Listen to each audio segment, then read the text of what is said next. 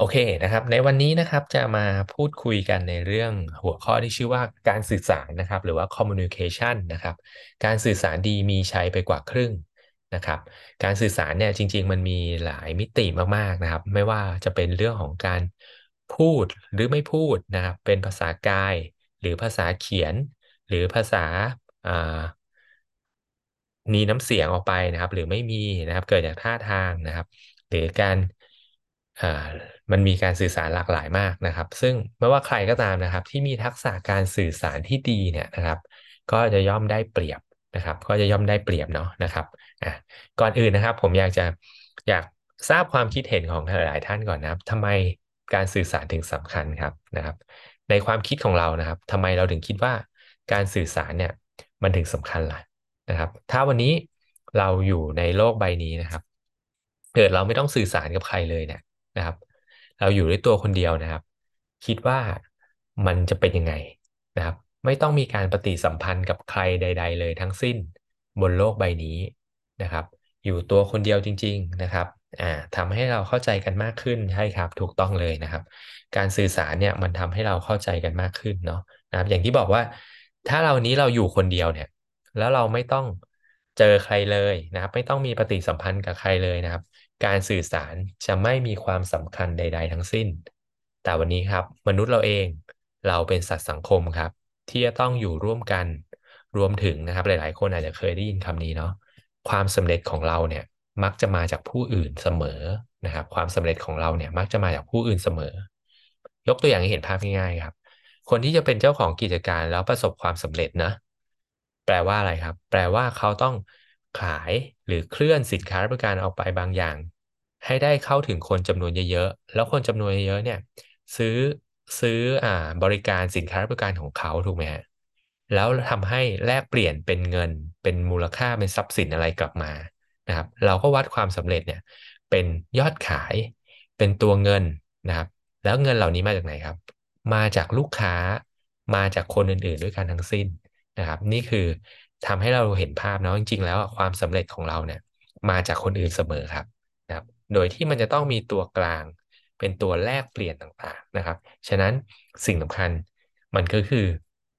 การที่วันนี้เราสื่อสารได้ดีแค่ไหนนะครับ เราส่งสารออกไปได้ดีแค่ไหนนะครับ บอกถึงคุณค่านะครับในสินค้าบริการเราได้เยี่ยมยอดแค่ไหน มีผลกับการตัดสินใจซื้อ นะครับ การทำงานเป็นทีม การทำงานร่วมกับผู้อื่น การพูดคุยปฏิสัมพันธ์กับคนนะครับ ทุกเยกทุกทุกอย่างเนี่ย มันต้องใช้การสื่อสารด้วยกันทั้งสิ้นนะครับอ่าผมเพิ่มสมการนี้ให้ทุกคนเห็นนะครับนะครับทุกๆเช้านะครับ ผมพูดถึงเรื่องนี้อยู่แล้วนะนะครับ วันนี้ผมเพิ่มอีกตัวหนึ่งเข้ามาตัว C นะครับ communication เป็นสะพานเชื่อมนะนะครับ ไม่ว่าวันนี้เนี่ยนะครับ เราจะสื่อสารกับตัวเราเอง หรือสื่อสารกับผู้อื่นครับ มันจะต้องเกิดขึ้นด้วยสมการนี้ก่อนเสมอนะนะครับก่อนที่เราจะไปลงมือทำอะไรครับ ก่อนที่เราจะไปเปลี่ยนแปลงความเชื่อตัวเราเองนะ เราต้องมีการสื่อสารกับตัวเราเองก่อน เห็นด้วยไหมครับ วันนี้พอเราเปลี่ยนความคิดกับตัวเองแล้วเนี่ย เราก็คือสื่อสารกับตัวเองแหละนะครับ เราจะอาจจะพูดในใจ อาจจะเซลล์ทอล์กกับตัวเองนะครับ ยกตัวอย่างเห็นภาพง่ายๆ วันนี้นะครับการสื่อสารมันมี 2 มิติ สื่อสารกับตัวเราเอง รวมถึงการสื่อสารกับคนอื่นด้วยนะครับ เท่านี้เราอยากเปลี่ยนแปลงผลลัพธ์กับตัวเราเองนะนะครับ ยกตัวอย่างให้เห็นภาพง่ายๆแบบนี้เลย สมมุติวันนี้เนี่ยเรารู้สึกว่าเฮ้ย เราเป็นคนไม่มั่นใจเลยนะครับ เราเป็นคนยังไม่ค่อยมั่นใจในตัวเองอะนะครับทำให้เราเนี่ยไม่กล้าทำนู่นไม่กล้าทำนี่ กลัวคนมองเราในแง่ไม่ดี กลัวคนถูกปฏิเสธ สิ่งที่เราต้องเปลี่ยนก่อนคือเปลี่ยนความคิดในหัวเราก่อนถูกไหมเฮ้ย เราเป็นคนมั่นใจนะ เราเป็นคนมั่นใจนะเราเปลี่ยนเสียงในหัวของของตัวเองก่อนถูกไหมครับแล้วเวลาเราจะเปลี่ยนเสียงในหัวของเราเองได้เนี่ย เราต้องสื่อสารกับตัวเองจริงไหมก็สื่อสารเป็นคำคำพูดในใจอะนึกคิดในใจ หรือแม้แต่จะพูดออกมาก็ได้ ถูกไหมครับเนี่ยคือการสื่อสารแล้วนะครับทุกๆอย่างเนี่ย มันจะต้องผ่านการสื่อสารด้วยกันทั้งสิ้นนะครับ หรือแม้แต่ทำ dream board ทำ vision board ทำ dream map ก็คือสื่อสารเป็นรูปภาพถูกไหม สื่อสารด้วยภาพ สื่อสารด้วยตัวอักษรนะครับ ทุกๆอย่างเนี่ยล้วนแล้วแต่เป็นการสื่อสารด้วยกันทั้งสิ้นนี่พูดถึงแค่สื่อสารกับตัวเองนะครับ แต่สุดท้ายแล้วอย่างที่บอกความสำเร็จของเราเนี่ย มักจะมากับคนมาจากคนอื่นเสมอ เราต้องสื่อสารกับคนอื่นอยู่ตลอดเวลาครับ โดยเฉพาะการทำงานเป็นทีมนะครับ หัวใจของผู้นำเลยนะหัวใจของผู้นำเนี่ย มันคือการสื่อสารนะครับทำยังไงให้คนในองค์กรของเรานะครับ เห็นภาพมีวิสัยทัศน์ตรงกัน มีเป้าหมายเดียวกันนะครับ อยากจะขับเคลื่อนทำหน้าที่อะไรบางสิ่งบางอย่างของตัวเองนะครับ ซึ่งเป็นฟันเฟืองเล็ก ๆ ในองค์กรนะครับทำให้องค์กรนั้นขับเคลื่อนไปได้นะครับ ยกตัวอย่างถ้าในบริษัทเนาะในองค์กรเนี่ยมันจะมีหลาย ๆ แผนกหลาย ๆตำแหน่งถูกไหมครับ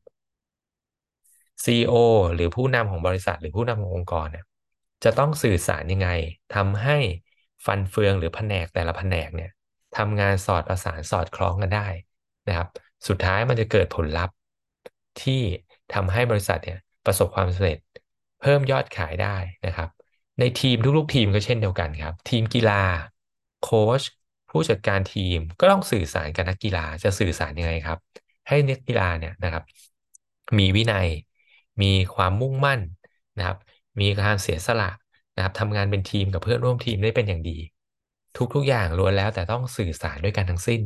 นะครับ ฉะนั้นเนี่ยคือสิ่งสำคัญเลยนะ ถ้าวันนี้เราอยากจะประสบความสำเร็จใด ๆ ในชีวิตก็ตามครับ เราต้องพัฒนาทักษะการสื่อสารของตัวเราเองให้อย่างดีนะครับ อันนี้เป็นภาพนะครับของการสื่อสารนะนะครับ ภาพของการสื่อสารนะครับ ก็จะมีผู้ส่งสารแล้วก็มีผู้รับสารถูกไหมนะครับ แล้วการสื่อสารที่ดีหลาย ๆ คนเคยได้ยินว่ามันมีแบบสื่อสารทางเดียว แล้วก็สื่อสารสองทางใช่ไหมครับ สื่อสารทางเดียวเนี่ย ส่วนใหญ่มักจะมาในแนวของคำสั่งเนาะสื่อสารทางเดียวก็คือปึ้งบอกไปเลย ไปทำเลยนะครับ หลาย ๆ หลายๆอ่าภาวะหลาย ๆ ช่วงเวลา มันก็ต้องการการสื่อสารทางเดียวด้วยเช่นกันนะครับ แล้วแต่สถานการณ์นะนะครับถ้าแบบอะไรที่ต้องเร่งด่วนแล้วนะครับ สื่อสารทางเดียวก็สำคัญเนาะแบบสั่งการเลยทำเลยนะครับ แต่มันก็ต้องเคลียร์ชัดเจนนะครับ แต่เมื่อไหร่ก็ตามที่เกิดความไม่ไม่แน่ใจ เกิดความอ่าไม่ชัวร์เนี่ย การสื่อสารสองทางเนี่ย หรือมี feedback กลับมาเนี่ยนะครับ มันจะทำให้ทุกๆอย่าง clear cut เข้าใจตรงกันได้ดีมากขึ้นนะครับนะครับ เหมือนที่มีน้องรันตอบเข้ามาเนาะทำให้เข้าใจกันมากขึ้น การที่จะเข้าใจกันมากขึ้นได้มันต้องเกิดจากการสื่อสารสองทางนะครับ สื่อสารทางเดียวไม่มีทางเข้าใจแน่นอนจริงไหมนะครับ แล้วการสื่อสารเนี่ย message เนี่ยนะครับ communication communication channel เนี่ยมันมีหลายทางครับ อย่างที่บอกนะ เป็นเสียงอย่างเดียวก็ได้ มีภาพประกอบด้วย เป็นตัวหนังสือก็ได้นะครับนะครับ แต่ว่าทุกๆ ครั้งที่เราสื่อสารมันก็จะมี noise หรือว่าสิ่งรบกวนรอบข้างนะครับ เราก็ต้องคำนึงถึงสิ่งเหล่านี้ด้วยนะครับ ต้องคำนึงถึงสิ่งเหล่านี้ด้วย ยกตัวอย่างเช่น ถ้าวันนี้เราพูดคุยกับใครนะครับ ถ้าเราไปอยู่ในที่ที่เสียงดัง ๆ เกินไปเนี่ย เนี่ยคือสิ่งรบกวน อาจจะทำให้การสื่อสารรับสารเป็นไปได้ไม่ดีนะครับถ้าสื่อสารในแง่ของตัวหนังสือนะครับฟอนต์ขนาดฟอนต์สีที่เลือกใช้นะครับก็มีผลอย่างเงี้ยก็คือ noise อย่างหนึ่งเหมือนกันนะครับ อันนี้คือภาพรวมของการสื่อสารที่ดีเนี่ยเราต้องคำนึงถึงสารที่ส่งออกไปนะครับคำนึงถึงผู้รับสารว่าเขาจะรับได้ดีหรือเปล่านะครับ และที่ดีที่สุดครับต้องมีการ feedbackสอบถามว่าเฮ้ยเข้าใจตรงแบบนี้ไหม เคลียร์ไหมไหนช่วยทวนให้ฟังหน่อยสิว่าเข้าใจตรงกันไหมนะครับถ้าในกรณีที่วันนี้เราจะทำงานร่วมกันเราก็ต้องสื่อสารที่เข้าใจตรงกันนะครับ มันจะต้องมีการสื่อสารสองทางเสมอนะครับอ่าหลาย ๆ คนคงเคยเห็นตัวเลขนี้มาแล้วเนาะนะครับ ตัวเลขนี้นะครับก็คือเจ็ดสามสิบแปดห้าสิบห้านี่คืออ่าเขาเรียกว่า communication channel นะครับ communication channel ในแง่ของการถ้าเราแบบสื่อสารออกไปจากตัวเรานะนะครับ wording นะครับหรือว่าคำพูดพูดอะไรนะครับสำคัญน้อยกว่าพูดยังไง พูดยังไงคือ voice นะครับน้ำเสียงเป็นยังไงมั่นใจไหมนะครับ ยิ่งถ้ามีท่าทางประกอบด้วยนะครับ จะยิ่งทำให้การรับสารนั้นนะครับ เข้าใจมากขึ้นนะครับ อันนี้คือตัวเลขที่เราเคยเห็นผ่านกันมาแล้วเนาะนะครับ เจ็ดสามสิบแปดห้าสิบห้านะครับฉะนั้นเราต้องฝึกในส่วนของสามสิบแปดให้ดีนะครับ พูดให้เต็มเสียง เว้นวรรคให้ถูกนะครับ มีน้ำเสียงหนักเบาสูงต่ำบ้างนะครับ ในการที่ฝึกทักษะการสื่อสารตรงนี้นะครับสำคัญมากๆเลยนะครับ หลาย ๆ ครั้งเราอาจจะไม่ได้เจอตัวนะนะครับ เรายกหูโทรศัพท์คุยกันนะครับ ฉะนั้นถ้าเรายกหูโทรเนี่ยสามสิบแปดเปอร์เซ็นตรงกลางเนี่ยสำคัญที่สุด นะครับสำคัญที่สุด เพราะเขาไม่เห็นตัวไม่เห็น body language นะครับ แต่เมื่อไหร่ก็ตามที่เจอตัวนะนะครับ ก็เราก็ต้องฝึกนะภาษากายเพิ่มเข้าไปด้วยนะฝึกให้เราเนี่ยสื่อสารออกไป แล้วคนฟังคนรับสารเนี่ยเขาก็จะเห็นภาพ แล้วแล้วเขาทำให้เขาอ่าทำให้เขามั่นใจในการสื่อสารของเรามากยิ่งขึ้นนะครับ อะคราวนี้มาดูครับเจ็ดเทคนิคนะครับ ที่จะช่วยพัฒนาการสื่อสารของเราให้ดีขึ้นได้ มาดูกันว่ามีอะไรบ้างนะครับ อันที่หนึ่งเลยนะครับ วันนี้ถ้าเราจะสื่อสารที่ดีเนี่ย เราต้องฝึกให้เป็นนักฟังที่ดีด้วยนะครับ เราต้องฝึกเป็นนักฟังที่ดีด้วย จริง ๆ แล้วเขาบอกว่าผู้นำที่ดีเนี่ยคือคนที่ฟังเก่งนะต้องรู้จักฟังนะครับ รู้จักฟัง แล้วก็เอาข้อมูลที่ได้ยินมานะครับ รวมถึงรวมถึงนะฮะเวลาที่เรา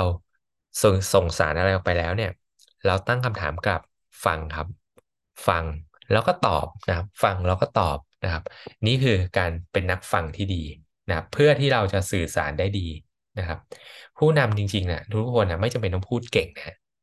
แค่พูดให้ถูกต้อง พูดให้ถูกหลัก พูดให้ถูกจุดนะครับ คนที่เป็นนักฟังที่ดีเนี่ยได้เปรียบมากกว่านะครับ ได้เปรียบมากกว่า เพราะสุดท้ายแล้วเนี่ยยิ่งเวลาถ้าเราไปอ่า เจอใครก็ตามนะครับ เจอใครก็ตามนะ แล้วเราเป็นนักฟังที่ดี เป็นนักฟังที่เก่งนะ เราจะซื้อใจเขาได้ครับ นี่คือเรื่องจริงนะ ลองไปฝึกดูก็ได้นะครับ คนน่ะ โดยธรรมชาตินะเขาบอกคนโดยธรรมชาติทุกๆคนน่ะ อยากเล่าเรื่องตัวเองอยู่แล้ว อยากพูดถึงตัวเองให้คนอื่นฟังอยู่แล้วนะครับ นี่คือเรื่องเรื่องจริงบนโลกใบนี้นะ แล้วถ้าวันนี้เราเป็นนักฟังที่ดี รู้จักตั้งคำถามที่ถูกต้องนะ ตั้งคำถามหนึ่งอย่าง นะครับ ฟังเขาพูดมาแล้วฟังอย่างตั้งใจด้วยนะ แล้วถ้าเจอเจอกันเนี่ยนะครับ ควรจะมองตาสบตาเขาด้วยนะครับ ฟังอย่างตั้งใจ เนี่ยซื้อใจผู้พูดได้ดีมากๆแล้วนะครับนะครับ ลองไปใช้กันดูได้นะครับ อันนี้ผมรับประกันเลยนะครับ หลาย ๆ ครั้งเนี่ย เวลาผมเอาไปเจอลูกค้าเนี่ย ผมก็จะมักเป็นนักฟังที่ดีนะครับ นั่งฟังผมไม่ค่อยไม่ค่อยพูดเท่าไหร่อยู่แล้วผมก็จะฟังนะครับ หลาย ๆ ครั้งลูกค้าบอกว่า พูดเก่งจังเลยนะครับ คุยสนุกจังเลย คุยเก่งเลย จริงๆ ผมไม่ได้พูดอะไรเลยผมตั้งคำถามแล้วผมก็ฟัง แล้วก็หยิบสิ่งที่เขาพูดนั่นแหละ มาถามต่อทำอย่างนี้ไปเรื่อยๆครับ คนคนที่มาเจอเราเขาก็แฮปปี้เขาก็มีความสุข เพราะเราฟังอย่างตั้งใจนะ ฟังอย่างตั้งใจ แล้วก็ทำให้เขาเนี่ยได้พูดถึงตัวเองอย่างที่บอกนะครับ ทุกคนเนี่ยอยากพูดถึงตัวเองให้คนอื่นฟังอยู่แล้ว นะครับโอเค นี่คือข้อแรกหรือเทคนิคแรกนะครับ ใครที่คิดว่าเทคนิคนี้เป็นประโยชน์กับเรานะครับ ข้อหนึ่งนะครับแล้วเราจะลองไปฝึกใช้บ้างนะครับ พิมพ์เลขหนึ่งให้ผมนิดหนึ่งนะครับนะครับ นี่คือเทคนิคที่หนึ่งนะครับ ฝึกเป็นนักฟังที่ดีนะครับสำคัญมากๆตั้งคำถามที่ถูกต้องนะครับสองครับเลือกใช้ภาษาให้เหมาะสมกับผู้ฟังด้วย อันนี้ก็สำคัญมากๆนะครับ เลือกภาษาที่เหมาะสมกับผู้ฟังนะครับ อย่างเวลาการถ้าเราในทำธุรกิจนี้เองนะครับ การรีครูดเนี่ยนะครับหลาย ๆ ครั้งมันมีศัพท์เทคนิคเนาะ รวมถึงศัพท์ภาษาอังกฤษอะไรต่างๆ มากมายนะครับ ลองพยายามเปลี่ยนเป็นภาษาไทยให้มากขึ้นไหมนะครับ ลองฝึกเปลี่ยนนะครับ ก็จริงๆเนี่ยเริ่มต้นถ้าดีที่สุดฮะวิเคราะห์ผู้ฟังก่อน ว่าคนคนนี้เออน่าจะมีฐานพื้นฐานความรู้การศึกษาระดับไหน เข้าใจภาษาอังกฤษได้ดีแค่ไหนนะครับ เข้าใจภาษาไทยได้ดีแค่ไหนนะครับ ถ้าเป็นไปได้ก็พยายามพูดภาษาไทยไว้ก่อนเลยอะนึกออกไหมครับ เพราะเราก็ไม่รู้เนาะว่าจริงแบ็กกราวเขาเนี่ยเข้าใจภาษาอังกฤษมากน้อยแค่ไหน ฝึกใช้ทับศัพท์ให้น้อยลงนะครับ ลองเปลี่ยนเป็นภาษาไทยให้มากขึ้น ใช้สรรพนามที่เหมาะสมด้วยนะครับ พี่คุณเธออะไรเงี้ยนะครับ แล้วแต่นะครับนะครับ สิ่งสำคัญเนี่ย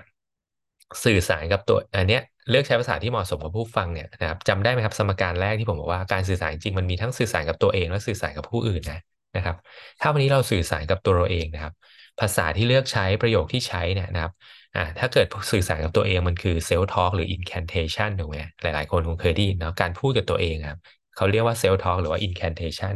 มันจะต้องใช้ภาษาเรียกแทนตัวเองว่าฉัน ฉันแล้วก็ใช้คำพูดที่เป็นปัจจุบันเสมอนะฉันเป็นคนที่มีความสามารถ ฉันเป็นคนเก่งนะครับ เราจะไม่ใช้คำพูดที่เป็นอนาคตนะครับ อันนี้ยกตัวอย่าง ว่าเป็นภาษาที่เหมาะสมนะ อันนี้ถ้าพูดถึงพูดกับตัวเองนะครับ ถ้าพูดกับผู้อื่นนะก็ต้องเลือกใช้สรรพนามที่เหมาะสมคำพูดที่เหมาะสมนะครับ พูดในแง่ทำธุรกิจ ก็ต้องพูดด้วยภาษาสุภาพ พูดกับเพื่อนอ่าสนุกสนานก็อาจจะใช้ภาษาอีกระดับหนึ่งนะครับ อันนี้คือสิ่งสำคัญต้องเลือกใช้ภาษาให้เหมาะกับผู้ฟังด้วยนะครับ แล้วก็ชื่อที่เพราะที่สุดคือชื่อของตัวเองเสมอนะครับ อันนี้ก็เป็นอีกเทคนิคหนึ่งนะ หรือเวลาสื่อสารถ้าเราคุยกับคนอื่นแบบตัวต่อตัวเนี่ย พยายามเรียกชื่อเขาบ่อยๆนะครับ แทนที่จะเรียกคุณเฉยๆก็ต่อด้วยชื่อเขา แทนที่จะเรียกว่าพี่ ก็พี่ต่อด้วยชื่อเขาแบบเนี้ยครับ พูดถึงชื่อเขาบ่อยๆนะครับ ก็จะทำให้เขารู้สึกดี แล้วก็รู้สึกประทับใจมากขึ้นนะครับ อันนี้คือเทคนิคข้อที่2เนาะเลือกใช้ภาษาให้เหมาะสมกับผู้ฟังนะครับ อ่าใครที่คิดว่าข้อ 2 เป็นประโยชน์ด้วยเช่นกันจะไปลองฝึกใช้เพิ่มเติมนะครับ ก็พิมพ์เลข 2 เข้ามาเลยนะครับ ข้อที่ 3 นะครับ ต้องเป็นนักอ่านแล้วก็นักเขียนที่แบบฝึกฝนอยู่ตลอดเวลาครับนะครับ อ่านเพราะอะไรเพราะเราอ่านแล้วเนี่ยนะครับ เราจะทำให้เราเนี่ยสามารถมีข้อมูล มีต้นทุนวัตถุดิบที่เราจะไปใช้สื่อสาร เอาไปพูดต่อได้นะครับอ่าถ้าพูดถึงเรื่องรีครูเนี่ย เราก็ต้องเป็นนักอ่านนักฟังนะครับรวมจริงมันรวมถึงฟังด้วยนะ อ่านฟังเขียนบ่อยๆนะครับ มันจะฝึกทักษะการสื่อสารของเราได้นะครับ เราไปเป็นการเก็บข้อมูลอะเพิ่มต้นทุนในการที่ออกไปพูดต่อได้ ยกตัวอย่างให้เห็นภาพง่ายเลยวันนี้ สมมุติเราไปรีครูทพยาบาลเนาะอ่า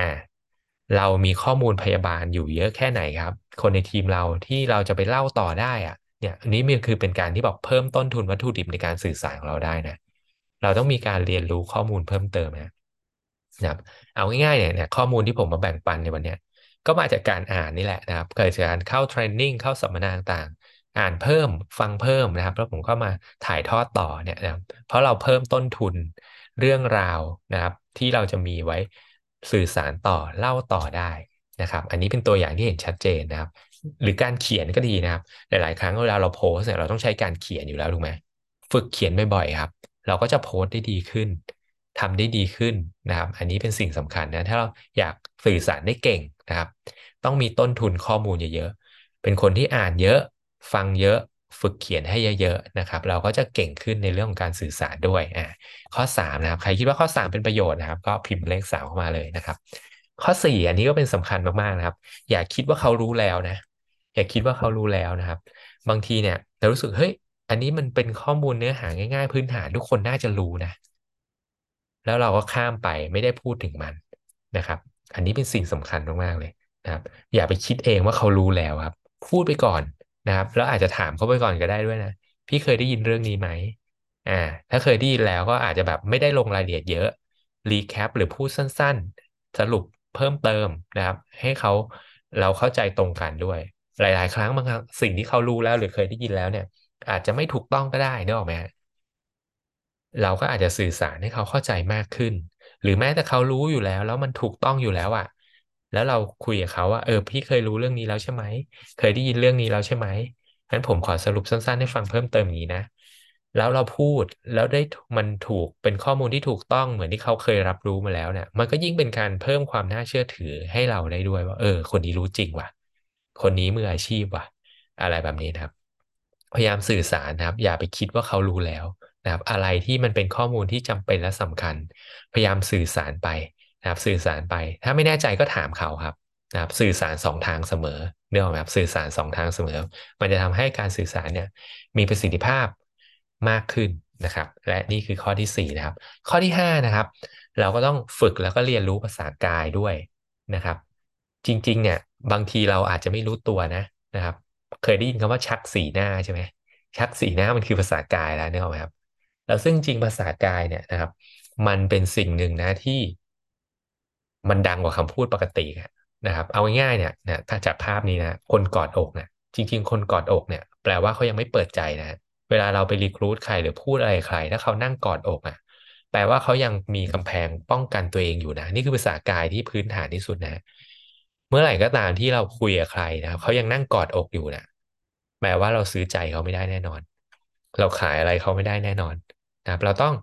ตอบข้อโต้แย้งหรือทำอะไรก็ตามนะครับ ให้เขาเอามือลงจากการกอดอกให้ได้ก่อนนะครับ แล้วดูสีหน้าดูแววตาเขานะครับ นี่คือภาษากายด้วยกันทั้งสิ้น เวลาคุยกับคนนะเวลาคนไม่มองตาเราเรารู้สึกไงครับ นี่ก็เป็นภาษากายอย่างหนึ่งถูกไหมแต่ว่าเขาไม่ได้สนใจสิ่งเราพูดอะ นะครับเสียเวลาเปล่าหรือเปล่าสิ่งที่เรากำลังสื่อสารอยู่ตรงนี้นะครับ ตัดบทจบไปเลยดีกว่า อะไรแบบนี้เป็นต้นนี่คือภาษากายนะครับนะครับอ่าสิ่งนี้ก็ต้องเรียนรู้และสำคัญหน้าที่ของเราคือ เราก็ต้องเป็นคนที่สื่อสารภาษากายให้ดีด้วยเช่นเดียวกันนะนะครับบุคลิกตัวเราสีหน้าท่าทางนะครับ เราก็ต้องฝึกแล้วก็เรียนรู้ภาษากายทั้งฝ่ายตรงข้ามแล้วก็ตัวเราเองนะครับอ่านี่ก็คือข้อที่5เนาะนะครับ ข้อที่5นะครับ ข้อที่6นะครับ ต้องสื่อสารสองทางอย่างที่บอกไปแล้วครับ การสื่อสารสองทางมันจะช่วยทำให้เราเข้าใจกันมากขึ้นเนาะทวนซ้ำย้ำเน้นนะครับ เข้าใจกันมากขึ้น เคลียร์ส่งสารไปแล้วเราต้องการให้เขาเข้าใจแบบเนี้ย เขาเข้าใจตรงจริงหรือเปล่า ถามเขาดูนะครับ เขาเข้าใจแบบนี้ไหม เข้าใจถูกต้องไหม โดยเฉพาะการทำงานในองค์กรทำงานทีม ถ้าเราจะแบบสั่งงานทีมงานเราอะนะครับ ให้เขาลองทวนนะครับ ถ้าเราไม่แน่ใจ ดีกว่าไปทำแบบผิดพลาดนะฮะนี่คือการสื่อสารสองทางซึ่องสื่อสารสองทางยังไง ก็มีประสิทธิภาพ ดีมากๆอยู่แล้วในตัวเองนะครับ ฉะนั้นเราก็ต้องฝึกเป็นคนที่สื่อสารสองทางให้เก่งขึ้นนะครับ โดยเฉพาะการรีครูดเนาะนะครับ การรีครูดเนี่ยผมเคยแบ่งปันไปแล้วว่า ผมมักจะตั้งคำถามอะไรที่ให้เขาแบบ ใช่ตกลงเห็นด้วยนะครับ นี่คือการสื่อสารสองทางมันจะทำให้เขาดึงเขามาเป็นพวกของเรานะครับ ใครที่ฟัง SLT เมื่อวันอาทิตย์นะครับ น้องมิวก็พูดคำพูดแบบนี้เหมือนกันจำได้ไหมเวลาเราตั้งคำถามเนี่ย เราพยายามสื่อสารสองทางนะครับ เรารีครูดเนี่ยเราต้องสื่อสารทางโดยการตั้งคำถามบางอย่างทำให้เขา yes โอเค เห็นด้วยนะครับ นี่จะเป็นสิ่งที่เป็นหลักจิตวิทยาพื้นฐานที่ทำให้เราเนี่ยดึงเขาเข้ามาหาเรานะครับ เชื่อมโยงให้เขาเป็นพวกเดียวกับเราได้ง่ายขึ้นนะครับเทคนิคข้อสุดท้ายแล้วครับ